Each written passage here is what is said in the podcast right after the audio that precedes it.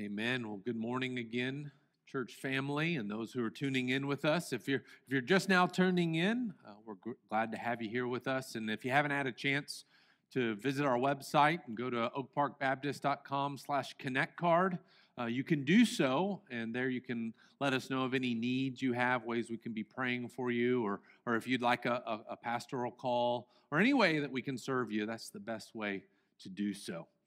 Well, now we're going to turn our attention to the teaching and preaching of God's Word. And I invite you to open up your Bibles to the book of Matthew. Matthew is the first gospel and is the first book in the New Testament. We're going to be beginning in Matthew 13. Uh, this is kind of resuming our, our larger series through the book of Matthew. We, we just finished up kind of a four week hiatus considering uh, the question of where's God when trouble strikes. Uh, and so, if you didn't have a chance to, to listen to those sermons, I encourage you to do so and maybe catch up on our YouTube channel or, or go to our website and you can just download the sermons. But we're going to pick back up here in Matthew chapter 13, and, and we're going to be looking at the first uh, 23 verses this morning. Uh, but I'm only going to read, at least at this moment, the first nine verses. So I hope that you've got your Bibles out and uh, eager to dive into God's Word. Let's read what Matthew records for us, beginning in Matthew 13, uh, verse 1. That same day, Jesus went out of the house and sat beside the sea, and great crowds gathered, gathered about him, so that he got into a boat and sat down. And the whole crowd stood on the beach, and he told them many things in parables, saying, A sower went out to sow. And as he sowed, some seeds fell along the path, and the birds came and devoured them. Other seeds fell on rocky ground where they did not have much soil, and immediately they sprang up, since they had no depth of soil.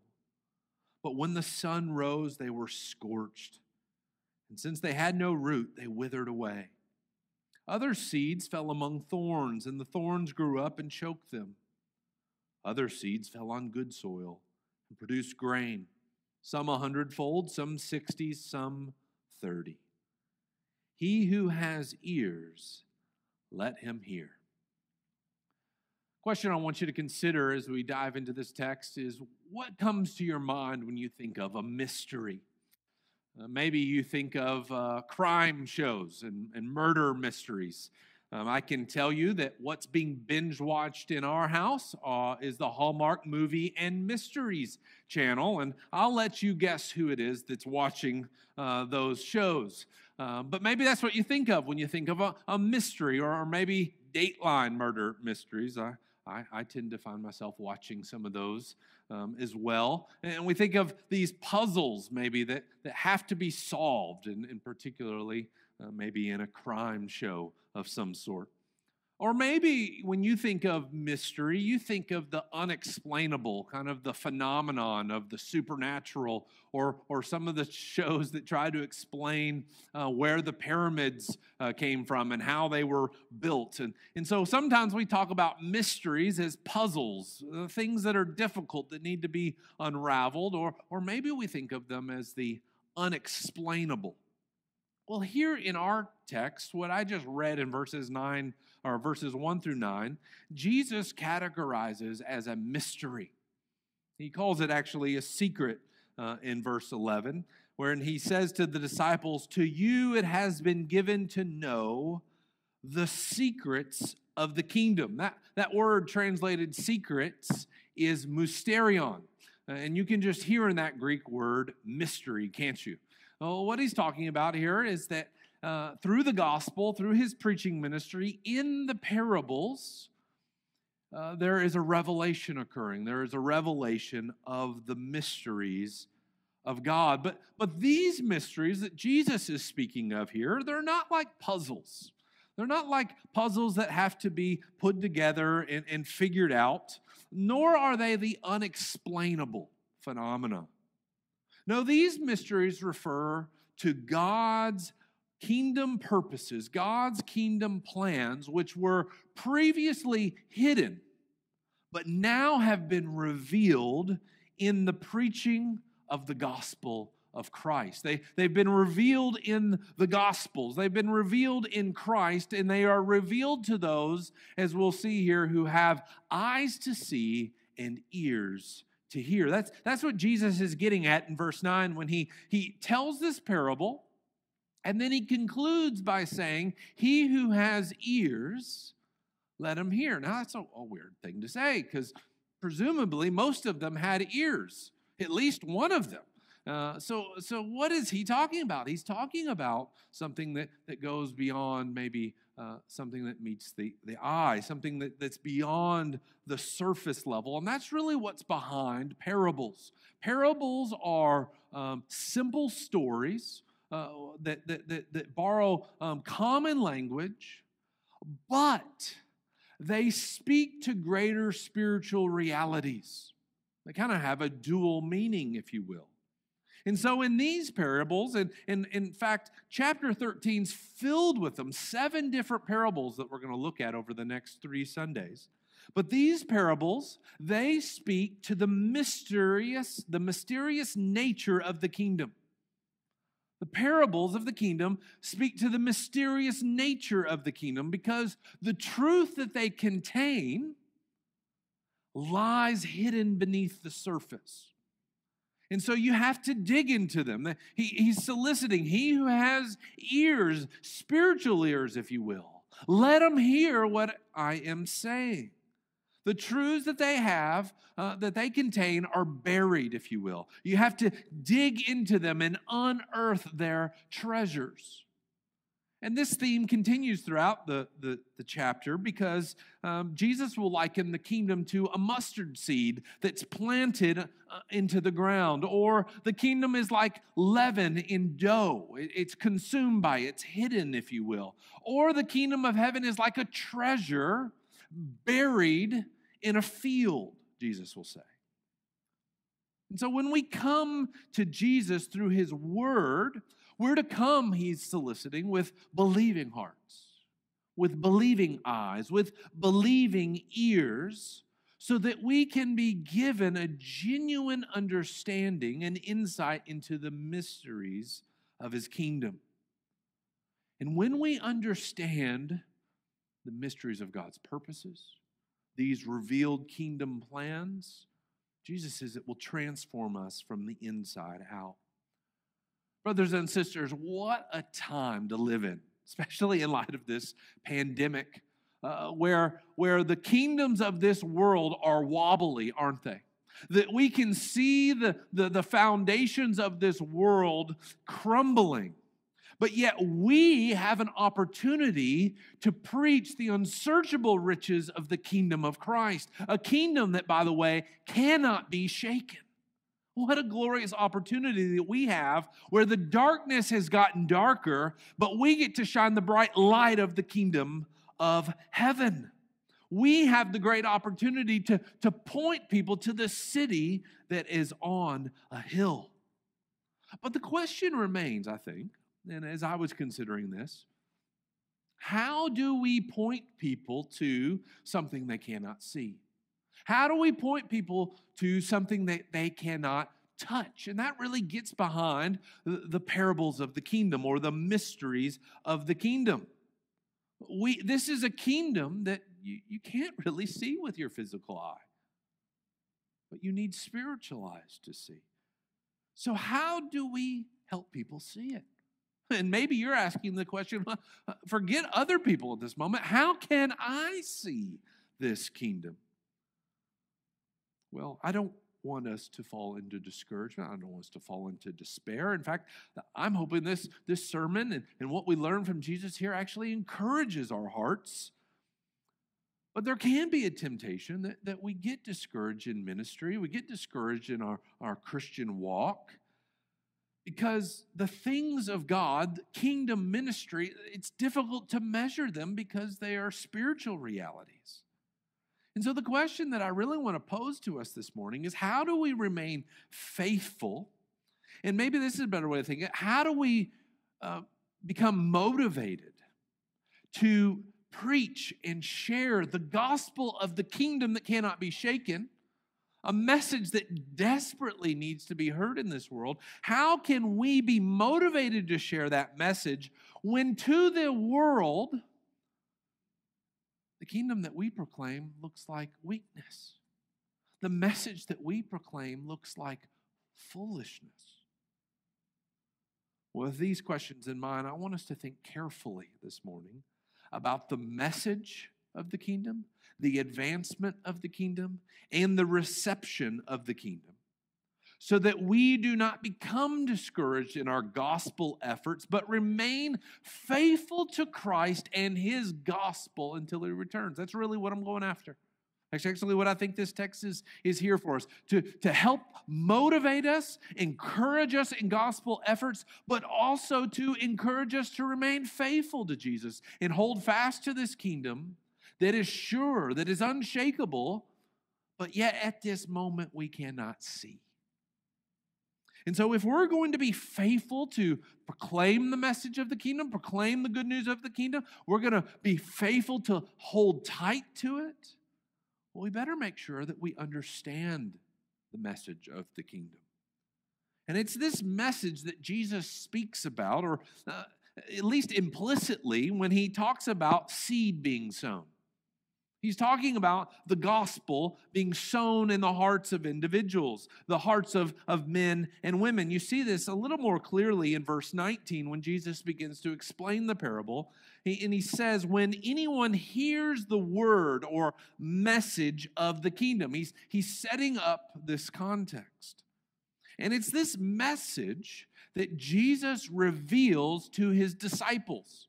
And yes, the disciples here are, are likely the 12, but we, we who believe should include ourselves among this number. We are those who sit at Jesus' feet. We are those whom Jesus is walking with and talking with in his word. And he reveals to his disciples the message, the secrets, if you will, of the kingdom. And we see this in Jesus' answer to the disciples when they, they begin to ask him, Why do you speak to the crowds in parables? And in verse 11, Jesus tells them, To you it has been given to know the secrets or the mysteries of the kingdom. If you jump over to verses 16 and 17, Jesus says something very similar to, to us. He says, But blessed are your eyes, for they see, and your ears, for they hear. For truly I say to you, many prophets and righteous people long to see what you see and didn't see it, and to hear what you hear and didn't hear it as disciples of the Lord Jesus Christ, we now, if we're truly converted, we have been given eyes to see and hear, and we can see and hear what the prophets and saints of the Old Testament couldn't see in here. Now, what is it? What is it that we now see and we now know and we now hear that all the saints of the Old Testament, those great heroes of the faith, they didn't see or hear?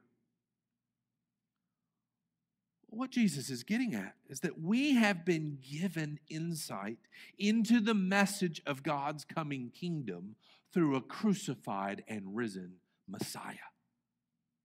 We have been given insight. We now understand what they could not understand, which was hidden in types and shadows in the Old Testament we now see with clarity what God is doing and how He will rescue the world, how He will redeem the world, and how He will renew the world.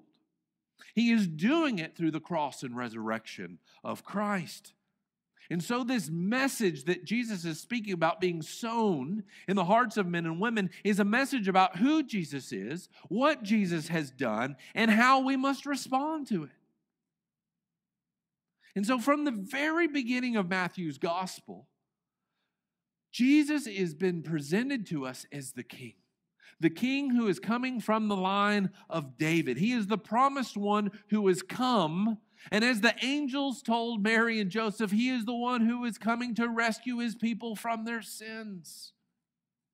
And so the whole gospel of Matthew, in this case, is the message that we need to proclaim, that we need to get out. But as with all the gospels, the other three, this message, and we can't we can't miss this part, concludes with the death, burial, and resurrection of Jesus.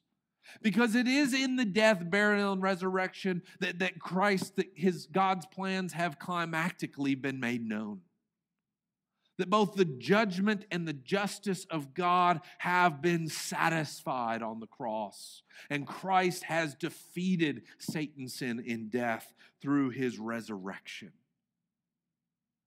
And because Jesus has died and he is resurrected, he has secured for us an inheritance in his kingdom.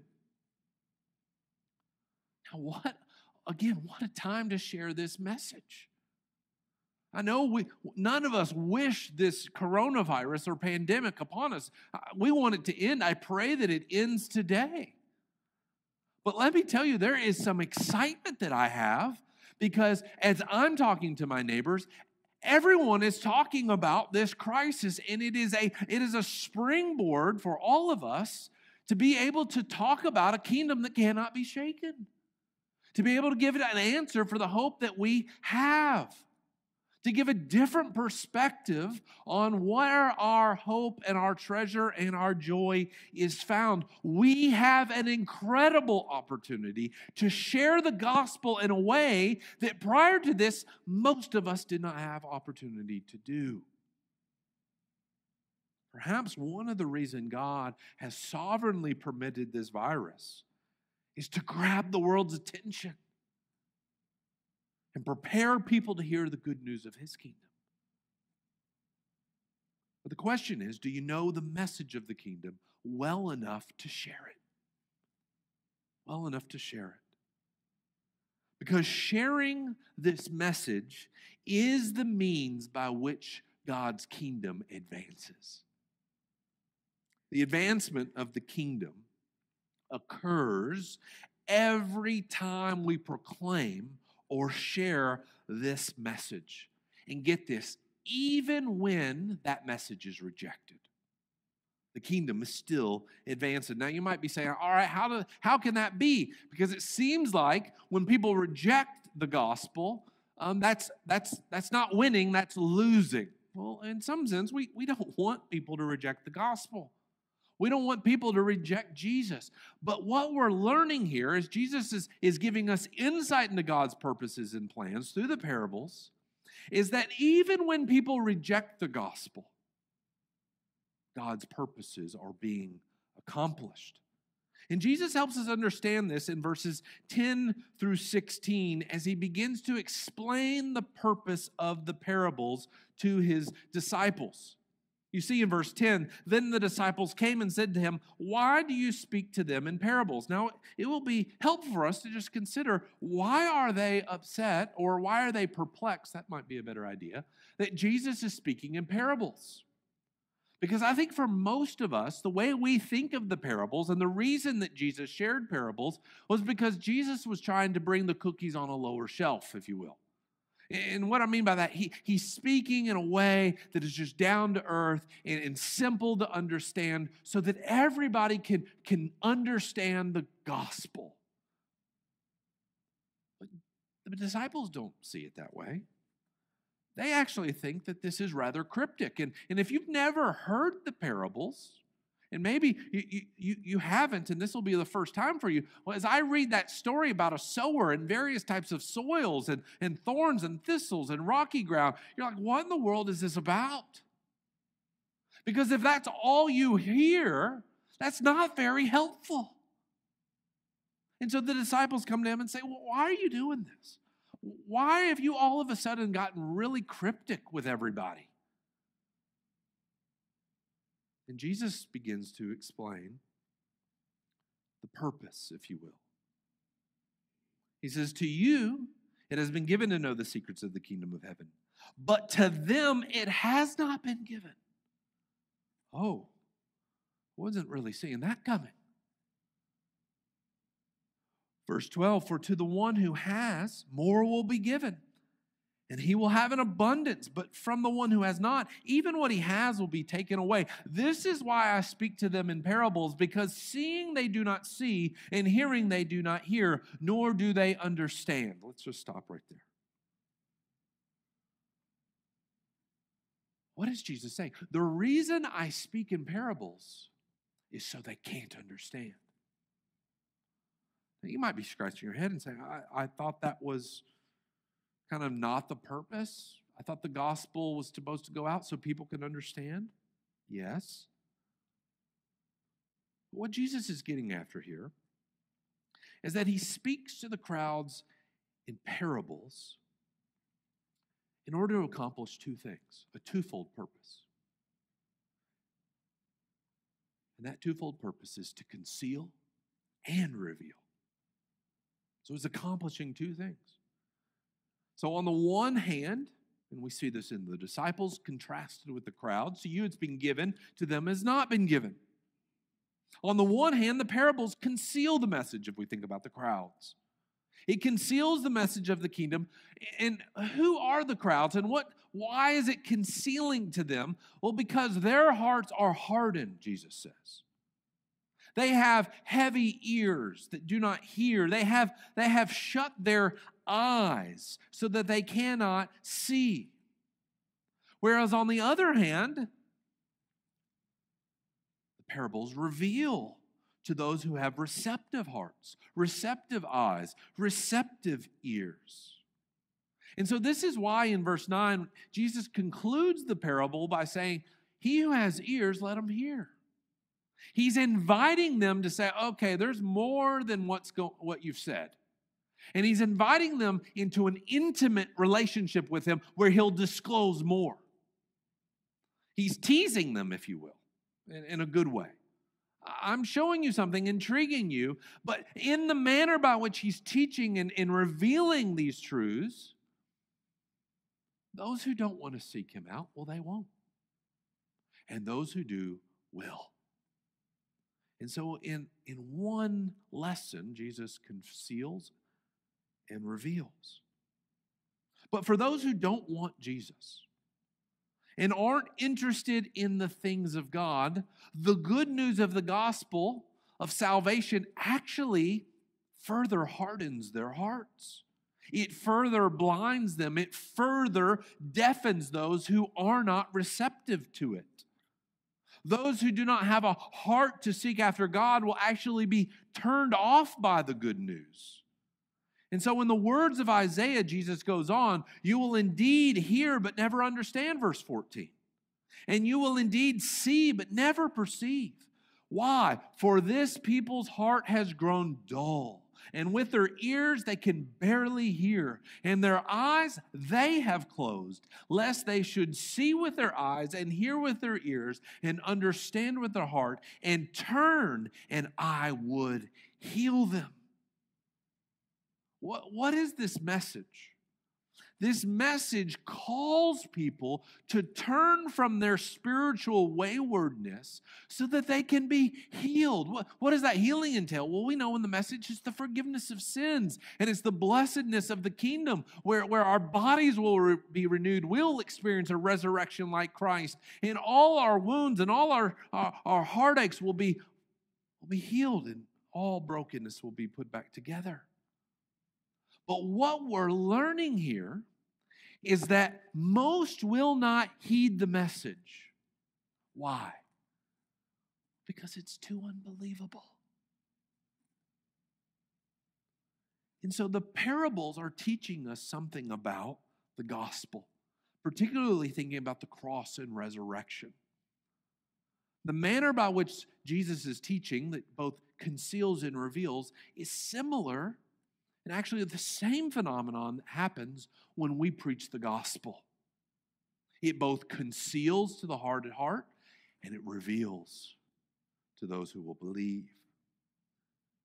And so, the same way today, you can believe that salvation would come through a crucified Messiah, a crucified King, who would want to participate with him? And with human eyes, And, and, and, and, and human ears, you hear that message, you say, well, that, that sounds silly. That sounds foolish. That sounds unbelievable. Who would follow Jesus? He ended up killing him, what he was preaching. And yet, what we learn throughout the scriptures and what Jesus is teaching us here is that God finds a particular pleasure through this unbelievable message to save his people. He finds pleasure in, in, in, the, the message of the cross to, to be an offense to the world and save his people. And so, what the telling of the parables in this over the next few weeks are, are going to illustrate for us is that the gospel message will be foolish to those who will not believe, and for them, it actually will affect a pronouncement of judgment upon them. See, in the cross, what do we see? Both the justice and salvation of God being satisfied, the judgment and salvation, two sides of one coin, all that's happening in the cross. Well, the same thing occurs when we preach. As Paul says, it's death to death to some, and others it's life to life. It's actually accomplishing two things it's bringing judgment already upon the world, leaving them in their sins if they do not believe this gospel. But to those who believe, it's bringing salvation in this world. It, it has a twofold purpose. And so, in this sense, when we're preaching or sharing the gospel with people, God's kingdom purposes are advancing, and in this case, leaving the unbeliever in their sins to trust in their own wisdom. This is what Jesus is getting after in verse 12. This is kind of a, a cryptic saying, but hopefully I can help us understand it. Verse 12 For to the one who has, more will be given. Who's the one who has? Has what? The secrets of the kingdom, knowledge of the kingdom. The one who's given that is going to actually have abundance of knowledge, and we continue to grow in our understanding of the kingdom. We never can plumb its depths. But to the one who has not, even what he has will be taken away. Well, okay, what does that mean? Well, those who are given the gospel, they are given knowledge. And what that knowledge has been given, they do not take advantage of it, it will be taken away. And so you can see that as they reject the gospel, God gives them over, or can give them over to their hardness of heart, to their blindness of sight, to their dullness of hearing. Whatever uh, uh, light that they had been given, they are then judged by Him re- withdrawing that light. But the opposite's true for you and me. But to those who believe, this message, it isn't foolishness and weakness. No, it is wisdom and the power of God. In our case, the gospel actually reveals the kingdom of God. We now see Christ not by our eyes, but by hearing the word. In fact, Jesus tells his disciples the reason they understand the kingdom message is why? Not because they were smarter, not because they were able to figure out the puzzle and they were able to figure out the riddle of the, of the, uh, the parable of the sower. No, he says it has been given to you. It has been given to you to know the secrets of the kingdom, whereas to others it has not. Who gives this knowledge and revelation? Well, this is God. God does that. And so, with the same message being preached, one person may believe where another person does not. And Jesus tells us the difference, at least kind of looking behind the scenes at the spiritual realm, the difference between them is that one was given sight, where the other one was not. so ultimately, Jesus is showing us that, that, that the way that the gospel comes out, though preached to all, is God in his purposes has, has so arranged it that only he can get the glory that we can sing Amazing Grace, how sweet the sound to save a wretch like me. This is amazing grace. I can't claim that I have somehow been smarter than anybody else, that I have somehow figured it out where somebody else didn't. No, I am overwhelmed by the grace and mercy of God that He gave me eyes to see. And so it is sweet to my soul, the gospel is. But as a mystery, Jesus gives us some insight into the hidden realm of God so that we can rest assured that His kingdom purposes are always advancing, no matter the, res- the result. Whether it's there's rejection or reception, kingdom purposes are being accomplished. However, not every response is the same, is it? And so Jesus in the rest of the, of the passage begins to explain this parable to give us, uh, again, insight into spiritual realities and insight into the heart matters, if you will, behind the reception of the kingdom. And so when we come to verses 18 through 23, Jesus now in private, not in public, begins to explain the meaning of the parable of the sower. And in so doing, he both calibrates our expectations for gospel ministry, but also, get this, if you're not paying attention, get this, he beckons us, each of us, to consider how, what kind of reception have, have we had to the gospel? What kind of heart have we shown toward the gospel? And in so doing, Jesus presents four responses to hearing the gospel. The first response is the response of indifference. So when we're preaching the gospel, sharing the gospel, these are the various responses that, that will occur. And he's giving us insight into it. And the first one is indifference, because this heart, Jesus likens to a hardened heart, a heart that's like a worn out, beaten path. You see that in verse 18? Hear then the parable of the sower. When anyone hears the word of the kingdom and does not understand it, the evil one comes and snatches away what has been sown in his heart. This is what was sown along the path. So you can kind of go back to the original parable and you can line this up. And, and he's explaining to you, he's giving you, he's unveiling the mystery of the parable. And he says, in, in this case, when you're preaching or you're sharing the gospel, there are some that are going to completely disregard it. It is heard by their physical ears, but immediately dismissed. And now we've, we've probably all experienced this in some measure or fashion. We've, we've maybe shared Christ with someone, or, or we've seen responses, even on a, a macro scale from the world, where there is an indifference to the message. And that, and that indifference can, can show up in maybe hostility, um, a, a, mocking, and, and a ridicule of those, and they go on the offense to kind of smash that message. But then, what I, I more often experience is just the polite indifference.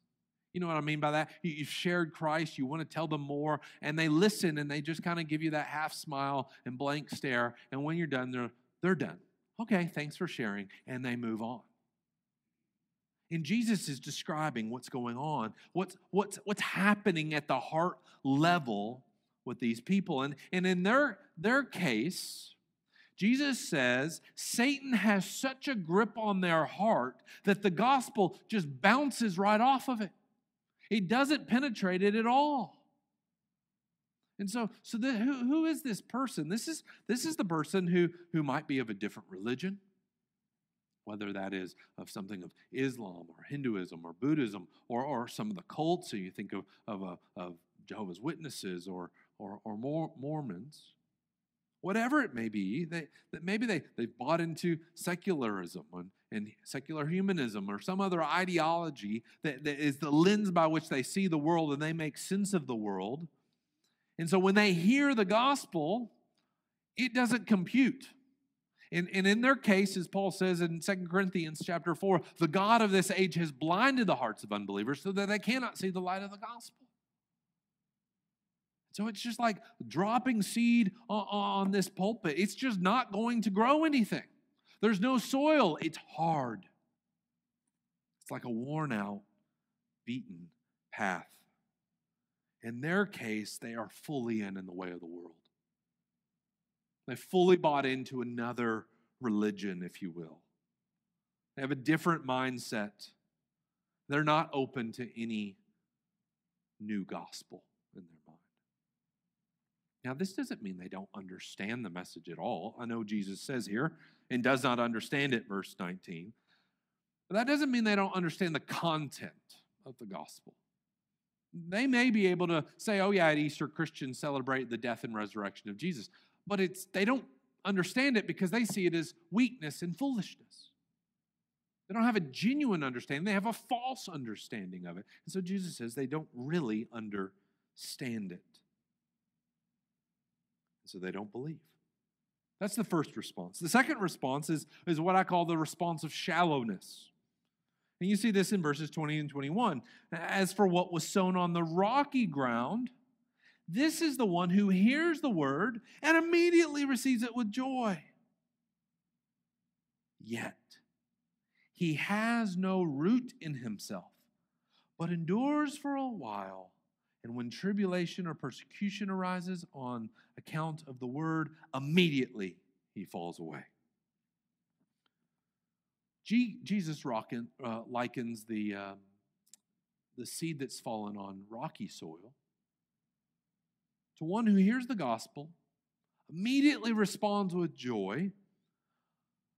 But in their case, the gospel has no root in themselves. What does it mean? It hasn't dug down into their heart, it's just kind of laying there on the surface of it.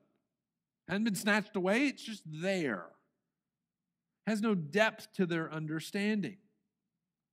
And so in this case, the gospel hasn't taken hold in their heart.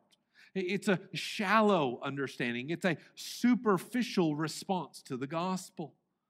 And how do we know it's superficial? Well, Jesus tells us because when trials come or, persecution on a cause of the gospel, they actually stumble over the gospel or they, they fall away. And so this person initially seems converted. That's the person who comes on Sunday morning, and I have experienced this numerous times. Hey, Pastor, I believe I want to join your church, but by Monday I can't get a hold of them. I don't know what happened. Or they were here for a season and, and they went through the membership classes and they, they seemed joyful and they were a part and they were baptized, and then boom, they're gone. What happened? Jesus says, had a superficial understanding. They had no root. Their heart didn't lay hold of this gospel. And likely, they understood some things about the gospel that they didn't have a full understanding. And so, not having a full understanding, they didn't really understand it either. All they likely heard is, is they, they've heard the gospel presented to them or the benefits of the gospel, but none of the costs. And, that doesn't mean that those costs weren't presented to them, but they just had selective hearing. They, they just kind of are flighty, if you will. They, they're just kind of cruising on the surface. Oh, that sounds good. I'll try that out. But they don't hear the call to discipleship or that following Jesus will require you to deny yourself. You're going to have to battle against temptation. You're going to have to war against the sin that is, that is waging against your soul. They didn't hear that following Jesus entails turning your back on the world. And so all maybe they heard was, okay, I can believe in Jesus. There's all these sweet people here, and, and, and I, I can have all my sins forgiven and I won't go to hell. That sounds great. I'll believe, I'll, I'll follow through. But, but they didn't understand the full entailment of discipleship. And so the moment things get difficult, and Jesus puts in two categories of trials and persecution. But, but I think where I've seen this kind of flesh out, it, it's often, um, in our context, not persecution, but it's the daily grind of fighting sin. They begin to realize mm, it's not worth it to them to leave what the world offered them or the sin that they, they held to so dearly. Maybe they, they came here and, and they were looking for something. They found it for, for a season, but then it just didn't last. It wasn't as good, as tasting as what the world had for them. And so they immediately go back to the world.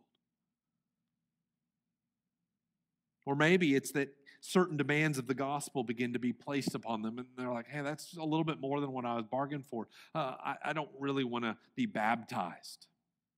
See people claiming to be Christians all the time. And yet, you find out that they won't even be baptized. This is the shallow ground person. They join, or they, they might be baptized and they join the church, but, but they, they fall away. And when they, they're in the church for a season, they begin to, to, to be prodded along to, to get in discipleship and, and community groups and be poured in. And they, they're encouraged hey, it's more than just sitting here on Sunday morning and listening to a sermon and some songs. No, actually, we're asking you to, to care for people and begin to join us in this kingdom work. And I was like, oh, that's more than I, I bargained for. I just wanted to sit back and relax. And once they begin to realize that, it, they fall away or they're, they're offended by the gospel. That's really the idea.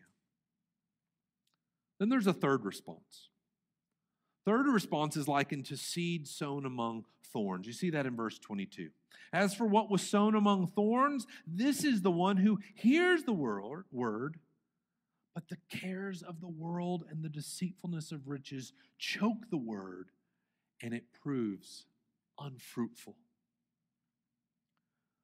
In this case, the gospel seems to be received. It seems to have taken root, at least from our perception. But ultimately and over time, it is crowded out by other cares and worries. This is the heart that is, as I called, uncertain, the response of uncertainty. And what I mean by that is this is the heart that, that tries to maybe ride the fence and, and get the best of both worlds rides the fence and gets the best of both worlds. And I'm not even sure that, that those who go through this are even self aware to know what's going on. But this is what Jesus says elsewhere and previously in the Sermon on the Mount you cannot serve two masters. You either love one and hate the other. So, in other words, one of them was going to prevail.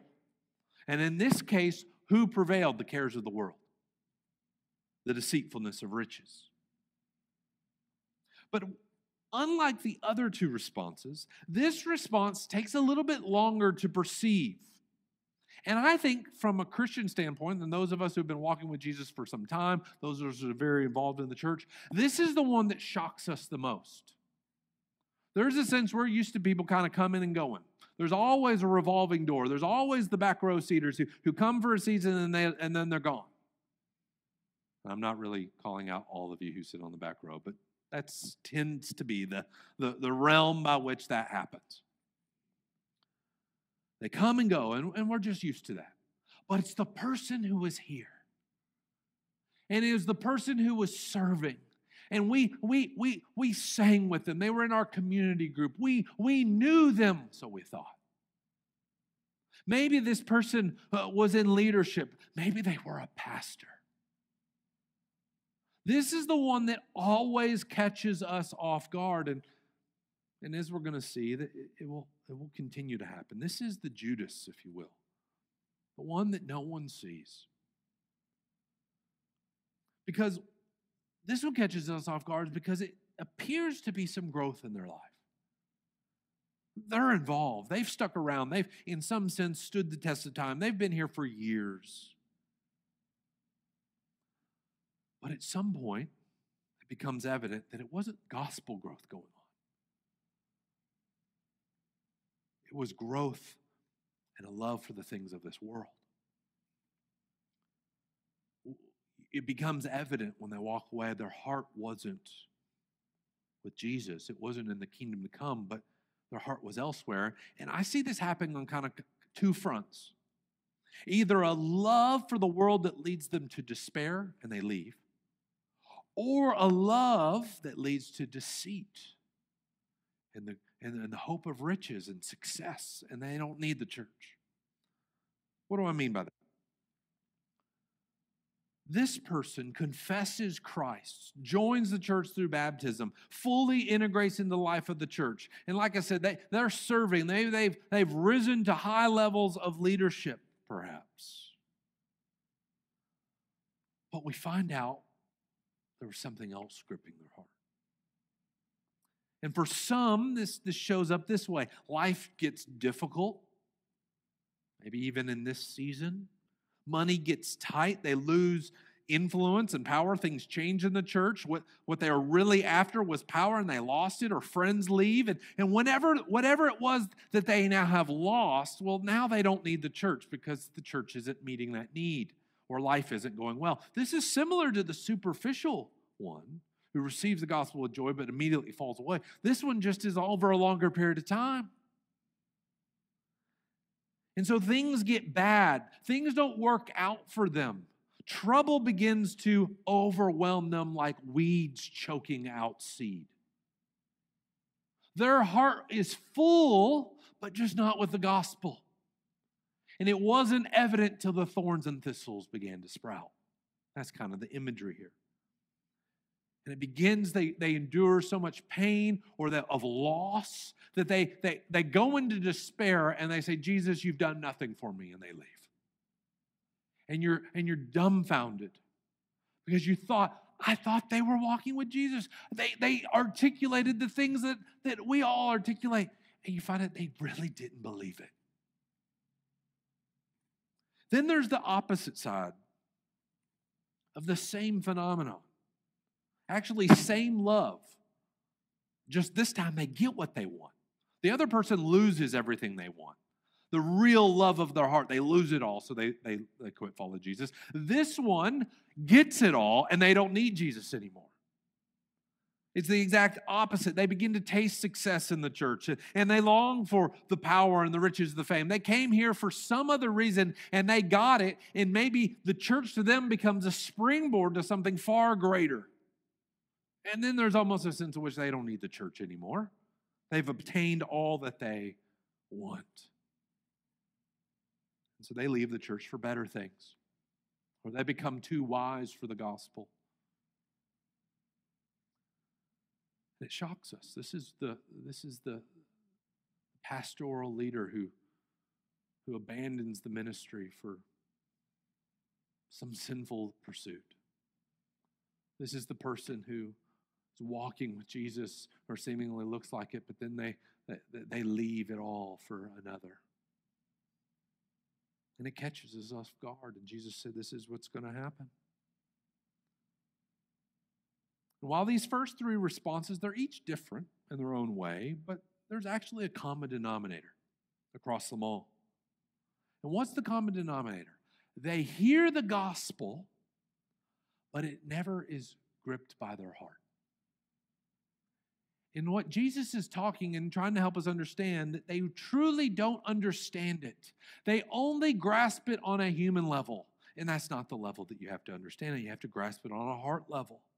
And so, in a real sense, they never saw its wisdom. They never truly understood its power. They never saw Christ as their treasure.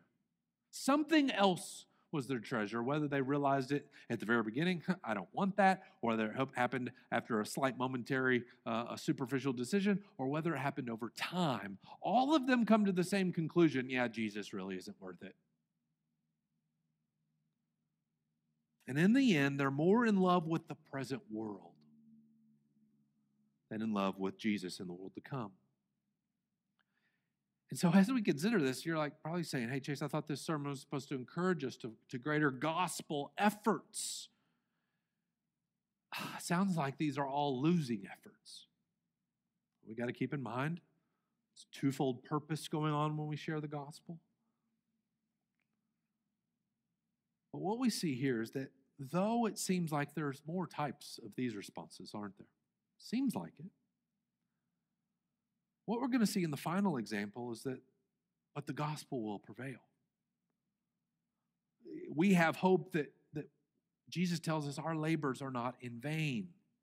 Some of the seed will land on good soil, and the soil is obviously referring to your heart. And it, and it will land, it will be gripped by their heart, and it will multiply. It will multiply. And so this leads us to the last response, the, the response of what I call commitment. There's an understanding of the gospel that says, I'm all in. And that's going to become very clear as we get later in the in the in the series on, on these parables. Like the one who finds a treasure buried in a field, I am selling all my assets, everything I can to obtain this treasure. I'm all in. This is that art response.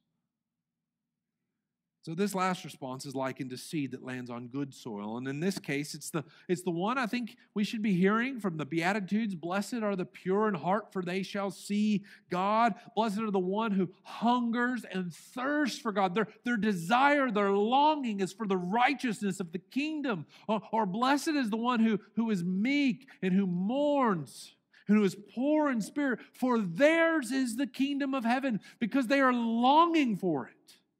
They hate their sin. They, they, they don't want this world. They want Christ. They're, they're longing. How blessed are they?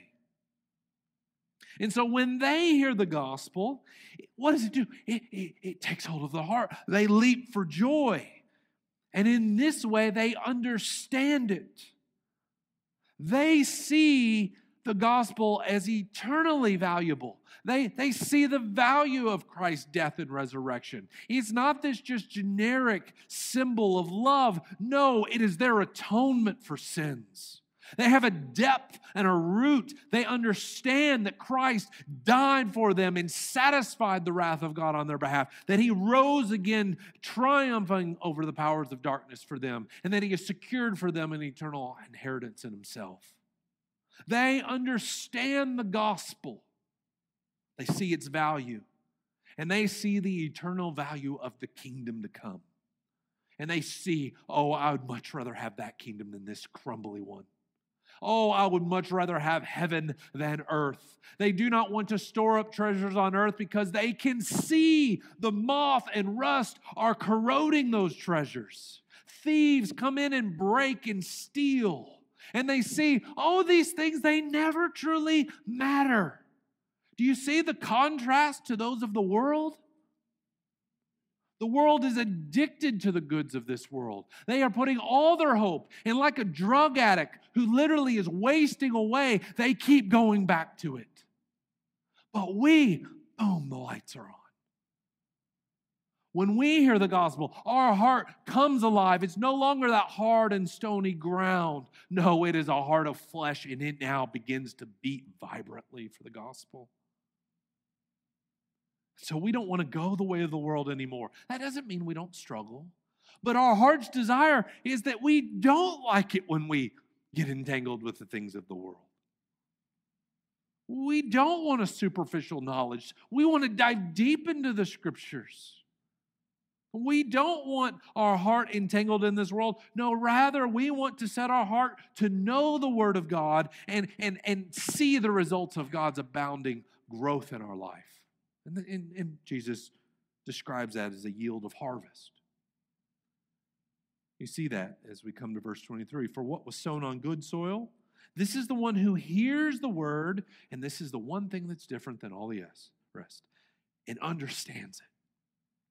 There's a true, genuine understanding, a transformational understanding, if you will, because he goes on, in, he indeed bears fruit and yields in one case a hundredfold, another 60, and another 30. There's life change. And what Jesus says is those who are genuinely transformed the gospel, there will be life change. Now, now what does this harvest represent? This is kind of difficult because he doesn't really explain that part. It still kind of remains mysterious. And I think we should be thinking things like the fruit of the Spirit, but not just not just limited to that. We might think of um, of those who are making disciples or multiplying ourselves, but I, I, wouldn't limit it to that either. And I think to get too specific here would would maybe um, fall into the realm of speculation beyond what we can safely say. But what I do think we can know, and kind of taking the parable as a whole, seeing the difference between, um, say, this person and the third soil that looked like they were growing, but what, what didn't they do? They, they proved unfruitful. What ended up sprouting out in their life over time became evident, and it wasn't the gospel. So, what do these harvests represent? I think, in, in essence, what Jesus is saying here is that these people's lives are truly transformed by the gospel, and it's evident in some measure.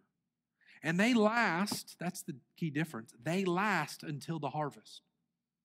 I'm jumping into some of the other parables, but, but Jesus is anticipating the day when what the kingdom truly is will not be fully known until the harvest comes, till the reaper comes.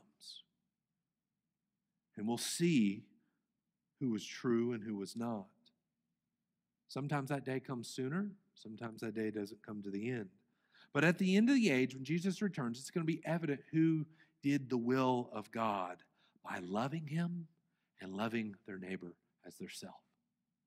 This is the law of Christ. This is what Jesus has been pressing through the, through the Beatitudes and the Sermon on the Mount. There is a heart transformation that produces a changed life. But if you do it the other way around, you clean up the outside of the cup, well, eventually what's on the inside will bleed through. And you'll be shown to be what you truly are. But, but for those of us who have truly come to know Him, who value, who savor his word, who, who find it more desirable than, than gold and, and, and much honey, sweeter than the honey of the honeycomb. He says, To you, you will be satisfied in the kingdom. So, what this parable teaches about the kingdom is that there are many obstacles, many frustrations, if you will, yet there will be growth over time. So don't be discouraged. Know what's coming.